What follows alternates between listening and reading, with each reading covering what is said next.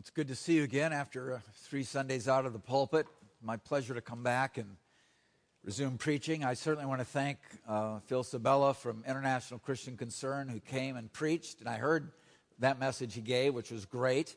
And I want to thank David Galetta. David preached two of the three Sundays I was gone and actually launched us into our Advent series, wherein he preached last week from the beginning of Luke's Gospel and was telling us of how the angel, presumably Gabriel, came to Zechariah, the priest, and let him know that he and his um, elderly and barren wife, he was elderly himself, were going to have a son. They were going to have John, whom we would know as John the Baptist. We're going to preach, pick up our series here, and I'd like to invite you to open up your Bibles with me to Luke's Gospel, again, chapter 1. And we're going to start in verse 26 and read down to verse 38. And here, what we're going to read about is how, after Gabriel visited Zechariah, about six months later or so, he visited Mary. Let's read it together. That in the sixth month, the angel Gabriel was sent from God to a city of Galilee named Nazareth and to a virgin betrothed to a man whose name was Joseph of the house of David. And the virgin's name was Mary. And he came to her and said, Greetings, O favored one, the Lord is with you. But she was greatly troubled at the saying and tried to discern what sort of greeting this might be. And the angel said to her, Do not be afraid, Mary, for you have found favor with God. You see how he moves from kind of the formal greeting to very kind of tender, personal speaking to her? Don't be afraid, Mary. You found favor with God. And behold, you will conceive in your womb and bear a son, and you shall call his name Jesus. And he will be great and will be called the Son of the Most High. And the Lord God will give to him the throne of his father, David. And he will reign over the house of Jacob forever and of his kingdom there will be no end. And Mary said to the angel, well, How will this be, since I am a virgin? And the angel answered her, The Holy Spirit will come upon you, and the power of the Most High will overshadow you. And therefore, the child to be born will be called Holy, the Son of God. And behold, your relative Elizabeth, in her old age, has also conceived a son, and this is the sixth month with her who is called barren. For nothing will be impossible with God. And Mary said, Behold, I am the servant of the Lord. Let it be to me according to your word. And the angel departed from her. Let's pray together. Father in heaven, God Most High, I ask you to fill me with your Holy Spirit and this place and everyone here with your Holy Spirit. That the words of my mouth and the meditations of our hearts would be acceptable in your sight. O Lord, my rock and my redeemer. Amen. Well, again, David, I appreciate your kicking off this Advent series. And uh, his preaching last week on the angel's announcement to Zechariah. And uh, you remember how David explained to you or read to you Zechariah's response. His response was, How shall I know this? How shall I know this is true?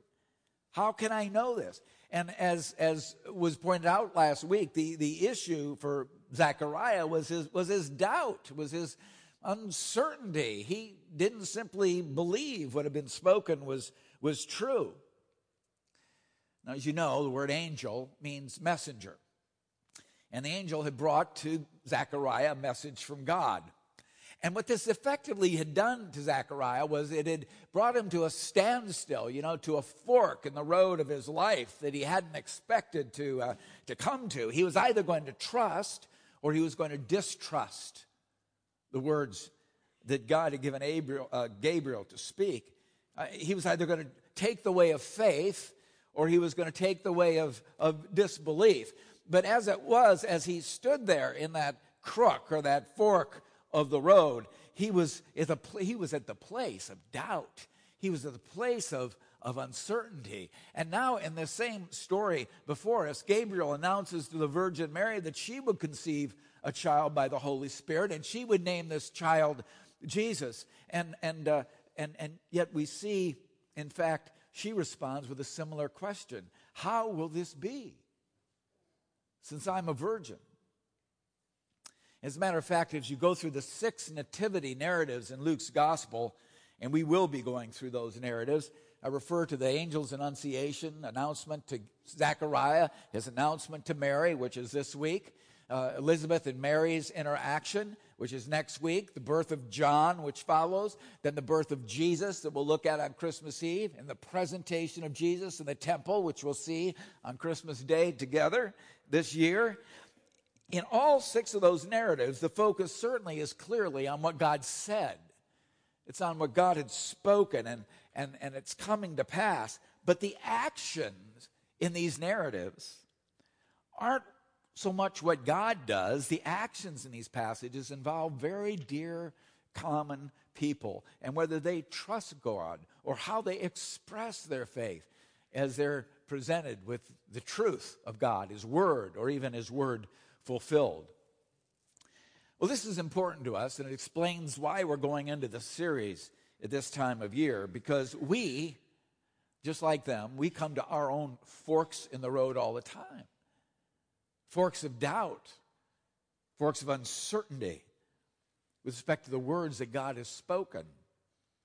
Doubt, I think, is our universal default position as, as human beings. I mean, and I think it's understandable. Why wouldn't uncertainty be our default position? There's so much that we do not know. and there's so much that we hear that makes no sense to us, or that seems implausible at first.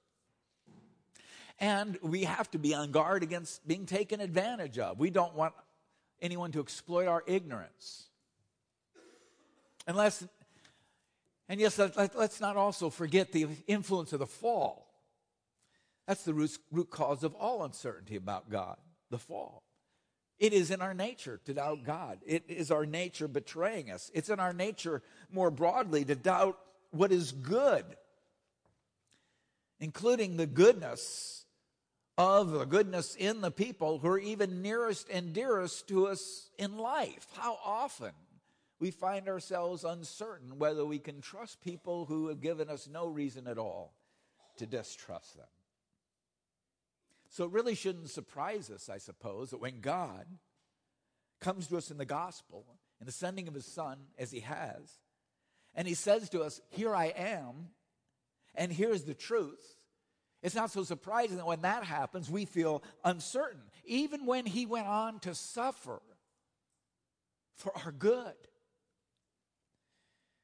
C.S. Lewis wrote this about, uh, about doubting the truth of Christ.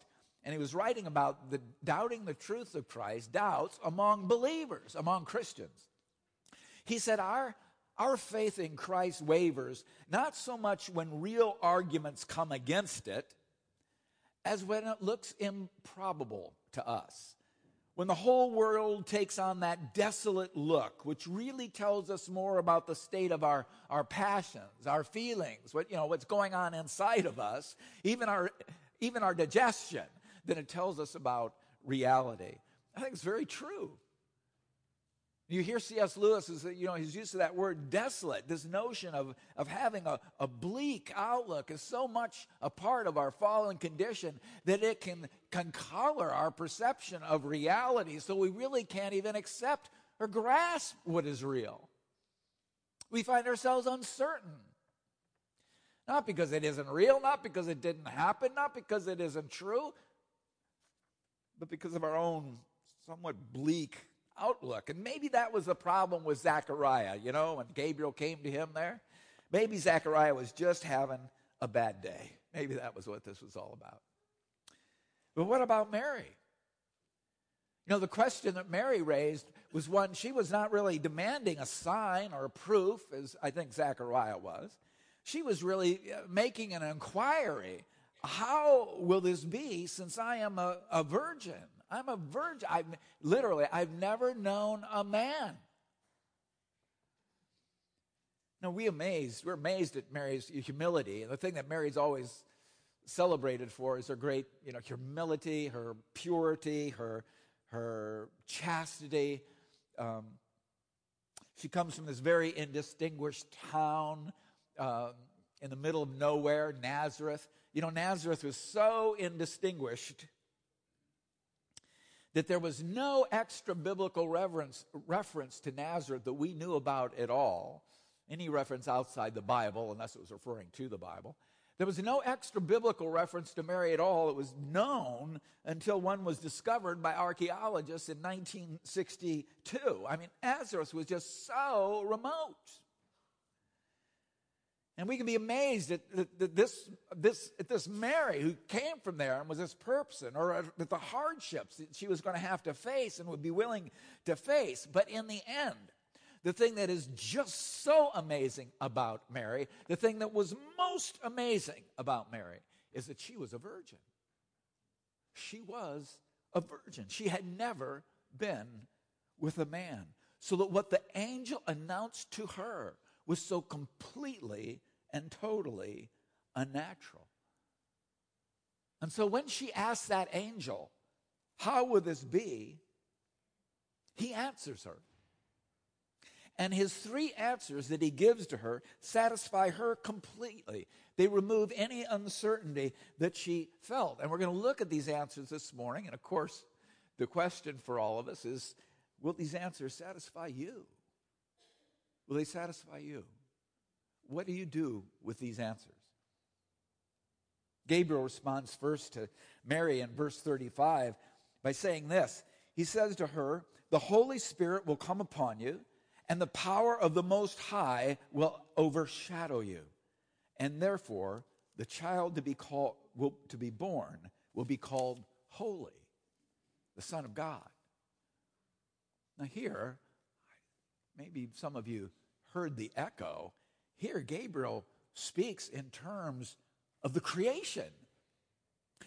Gabriel speaks in terms of the creation in Genesis, this language of the Holy Spirit coming upon Mary, the power of the Most High overshadowing her, surely recalls the first verses of our Bible. Genesis 1 1 to 2. In the beginning, the God created the heavens and the earth. The earth was without form and void, and darkness was over the face of the deep. And the Spirit of God was hovering over the face of the waters. And here, the Holy Spirit, the power of the Most High, was going to sh- overshadow or hover over Mary. He had done it before. And we know that as the creation. And now, he was going to do it again. So let me think about this with you. Let's think about this for a few minutes and put it in some contemporary language. God created all nature. And when people reject God's miracles because they are unnatural, what they really mean to say is that, God's miracles oppose nature or that they're anti natural. But really, they're not anti natural at all. God spoke creation into existence part by part by his word. Part by part by part. There was nothing natural about the way God created. He did it. The creation does not create itself, He created. But who would call his creating nature antinatural? That's the way to describe it, isn't it? Would be that these miracles were anti natural? You know, after God created light on the first day, nature existed. Nature consisted of light and only light.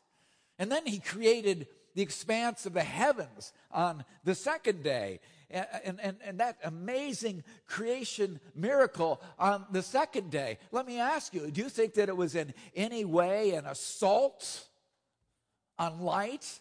that it was unnatural to, or anti natural or harmful to light, that the miracle of the second day somehow diminished nature as it existed at the end of the first day? Well, of course, it didn't. It didn't. It enhanced. It enhanced nature. And when you think about those compounding miracles of creation on each of the successive days of creation, the same is true. Never was, was the nature of the previous day betrayed or distorted by the miracle of the next day. Nature easily submitted to this. Nature was enhanced by this. Nature was augmented for this. Nature was created for this. Think about this nature exists for the display of the glory of God. Always. Whether in the way God made it or in the way he interacts or acts upon it. This last week, I was in the, uh, couple of weeks ago, I'm sorry, Diane and I went to Phoenix, Arizona to visit uh, my son Mary, or Isaac, and his wife Mary, and my grandson. I can't remember his name right now. And Iroh. Iroh and I were playing with Legos. And I asked Iroh, I said, Well, how can I help you? Or what can I do with these Legos?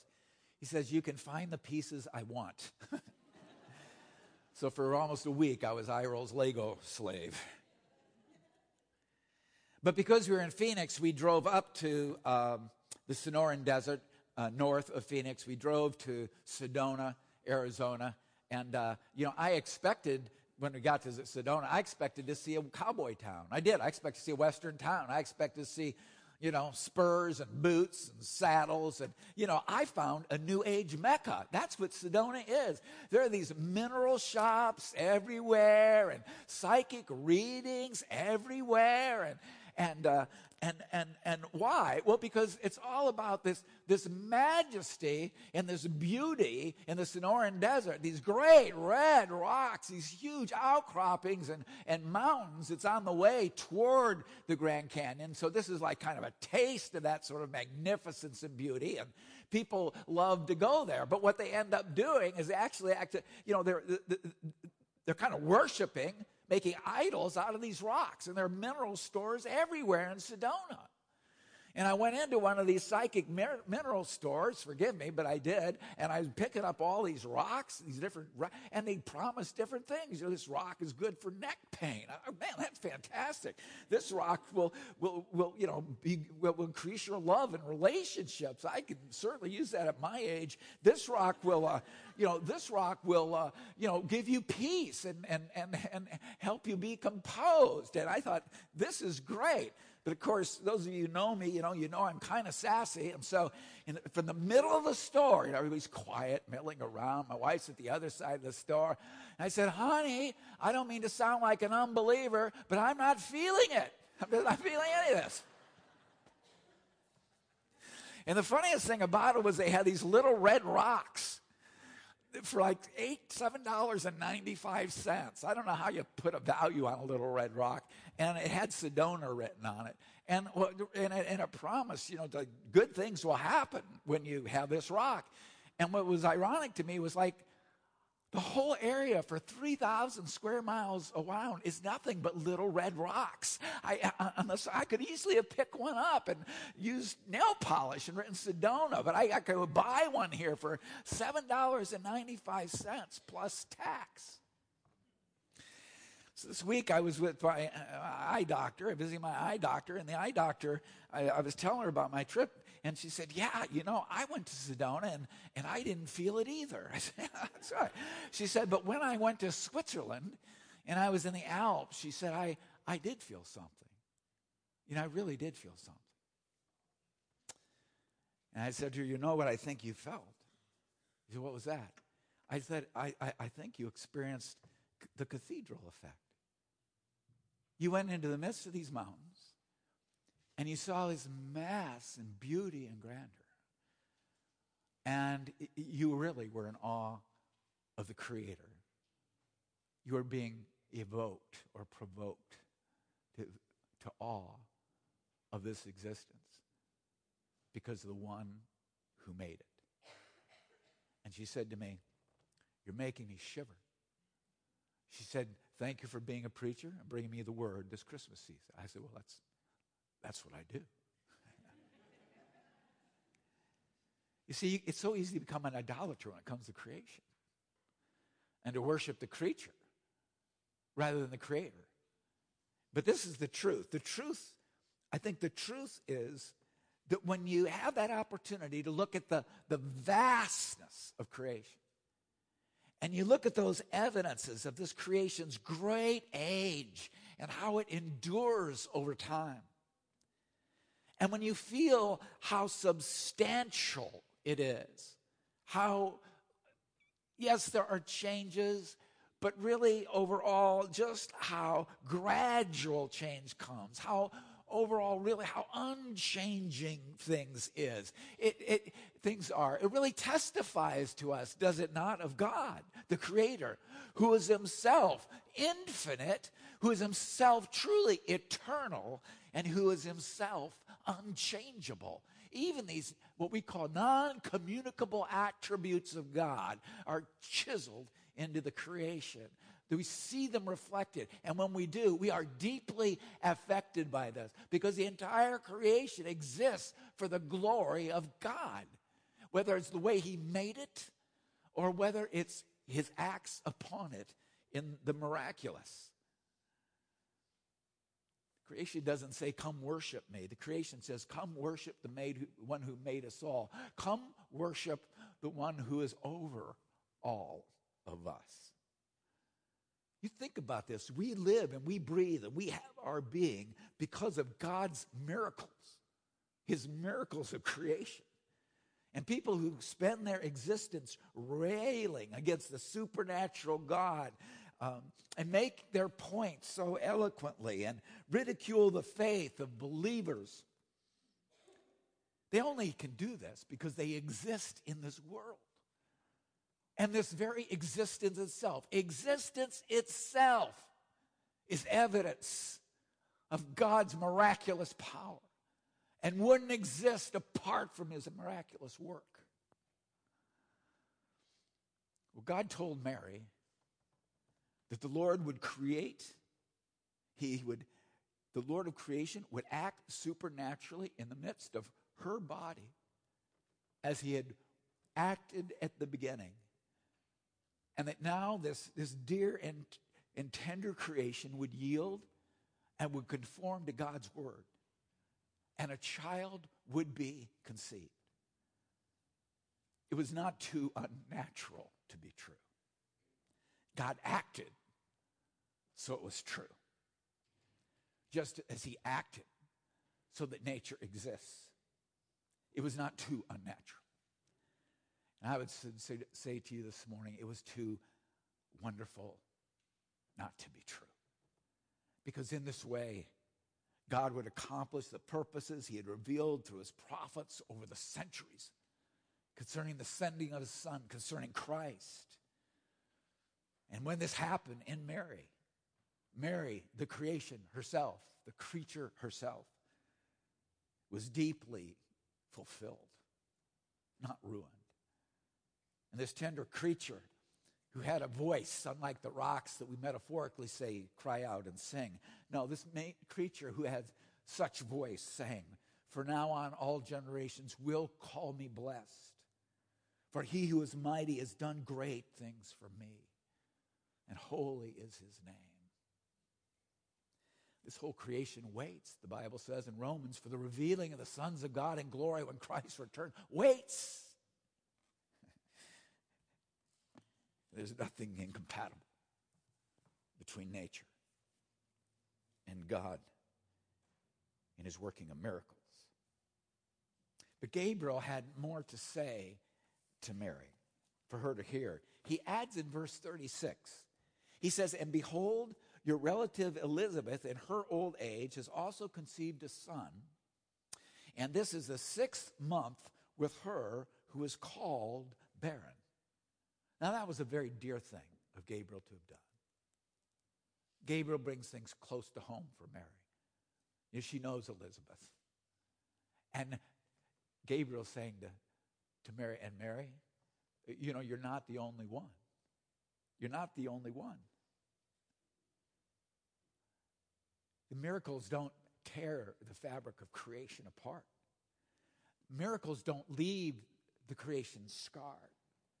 They leave creation better off, healed, restored. That's what they do. And you could ask Zachariah's wife Elizabeth, and she would surely tell you that. But this wonderfully, this wonderful statement that, that the angel makes to Mary, it's not, it's not about, it is not about a comparison between the two infants, John and Jesus. It is about a comparison between the two mothers and conditions which made conception impossible. But as it was wonderfully unique in Mary's case, a new creation altogether was going to begin. And by this I mean a creation beyond our present creation. Because in Mary, the Word became flesh. And in the conception of Jesus, we not only have a God breathed act, but a God breathed human being as inseparable from the Father's deity as he is from his mother's humanity. So, in this analogy, Gabriel gave to Mary this something she could really relate to. Someone talked about someone she was familiar with, reassuring her. And yet, still, what was happening with Mary was greater. And so, Gabriel goes ahead and he gives to Mary her third consolation. He said, For nothing, nothing will be impossible with God. This is who God is. Nothing's impossible God. The future tense here is important. Nothing will be impossible with God because Gabriel is telling Mary that the God who, who, miraculously caused Sarah and Abraham to conceive Isaac and Hannah and Elkanah to conceive Samuel and had recently done the same thing with Zachariah and Elizabeth, well, the, he's the God of the impossible and nothing will be impossible for him with Mary. Mary, I just want you to know it. I want you to know it. Because what I'm going to do with you, the likes of which has actually never happened before. So, this statement, nothing will be impossible with God, this is not a God versus nature statement. This is a God over nature statement. Twice in our passage, in verse 32 and in verse 35, Gabriel calls God by this name, the Most High the one's over all. This is a God over nature statement. To say nothing is impossible with God is also to make a uh, God versus evil statement, but not a God versus nature statement. You know, if you find yourself stuck in the fork of a road, if you find yourself stuck in that, that place of doubt over whether or not to believe in the virgin birth of Jesus or to dismiss the virgin birth of Jesus or simply to remain in, the, in, that, in that point of doubt, of uncertainty that we call doubt. This would be my, this would be my counsel to you. It's very likely that you misunderstand who God is. And you misunderstand what nature is. And that you misunderstand the relationship between God and nature. Miracles are the work of the Creator in His own creation. They do not subvert the creation, they subvert the fall, the sin, the suffering, the consequences of the creation, of the fall, rather. They subvert that, but not creation. In fact, they help restore and enhance it. Notice Mary's response with me in verse 38. She says, Behold, I am the servant of the Lord. Let it be according to your word. Now, earlier in our passage, in verse 31, the angel had said to Mary, Behold, you will conceive in your womb and bear a son. And then in verse 36, the angel had said to Mary, Behold, your relative Elizabeth, in her old age, also conceived a son. But now it's Mary's turn, dear thing. And now she says to the angel, Behold, I have a message for you. You've brought this message to me from God. Now I have a message for you to take to God. I have an announcement. Behold, I am the Lord's servant, and let it be to me according to your word. It's almost too beautiful for words.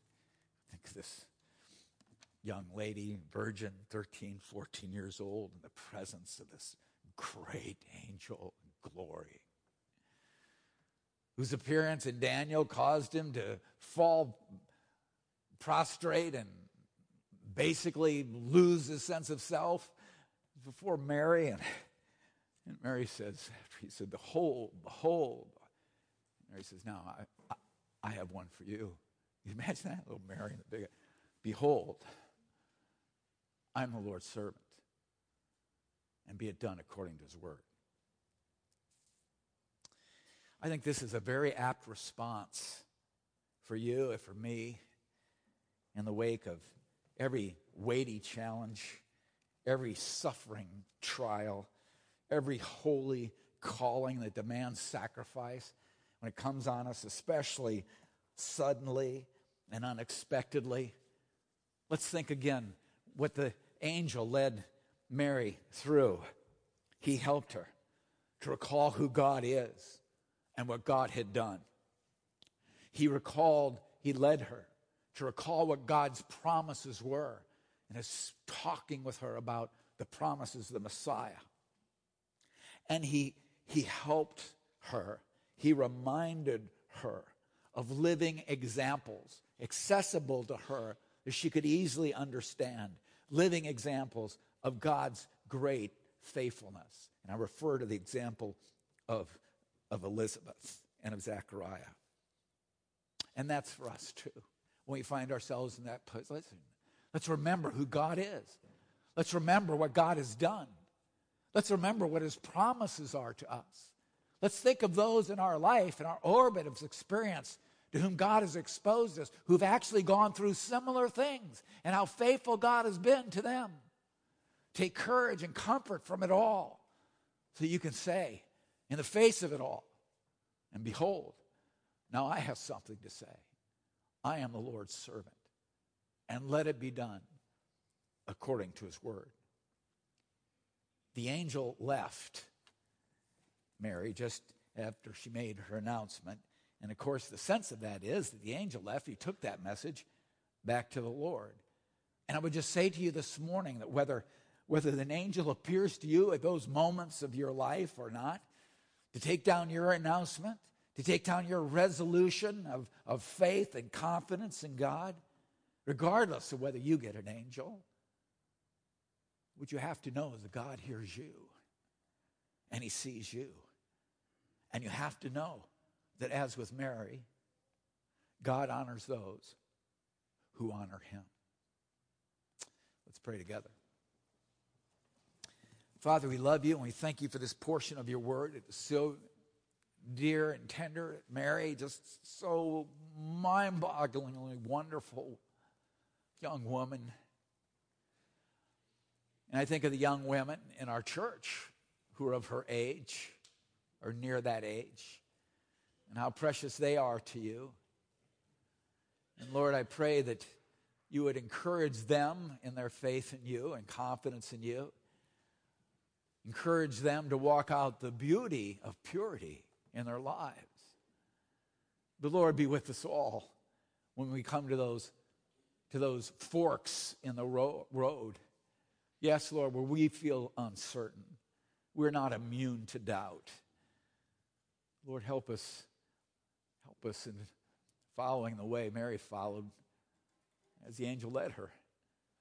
God, may it be said of us we responded Behold, I have an announcement. I'm the servant of the Lord. And let it be done according to his word. Comfort us with this, Lord, and give us peace in the midst of our lives. I ask in Jesus' name, amen.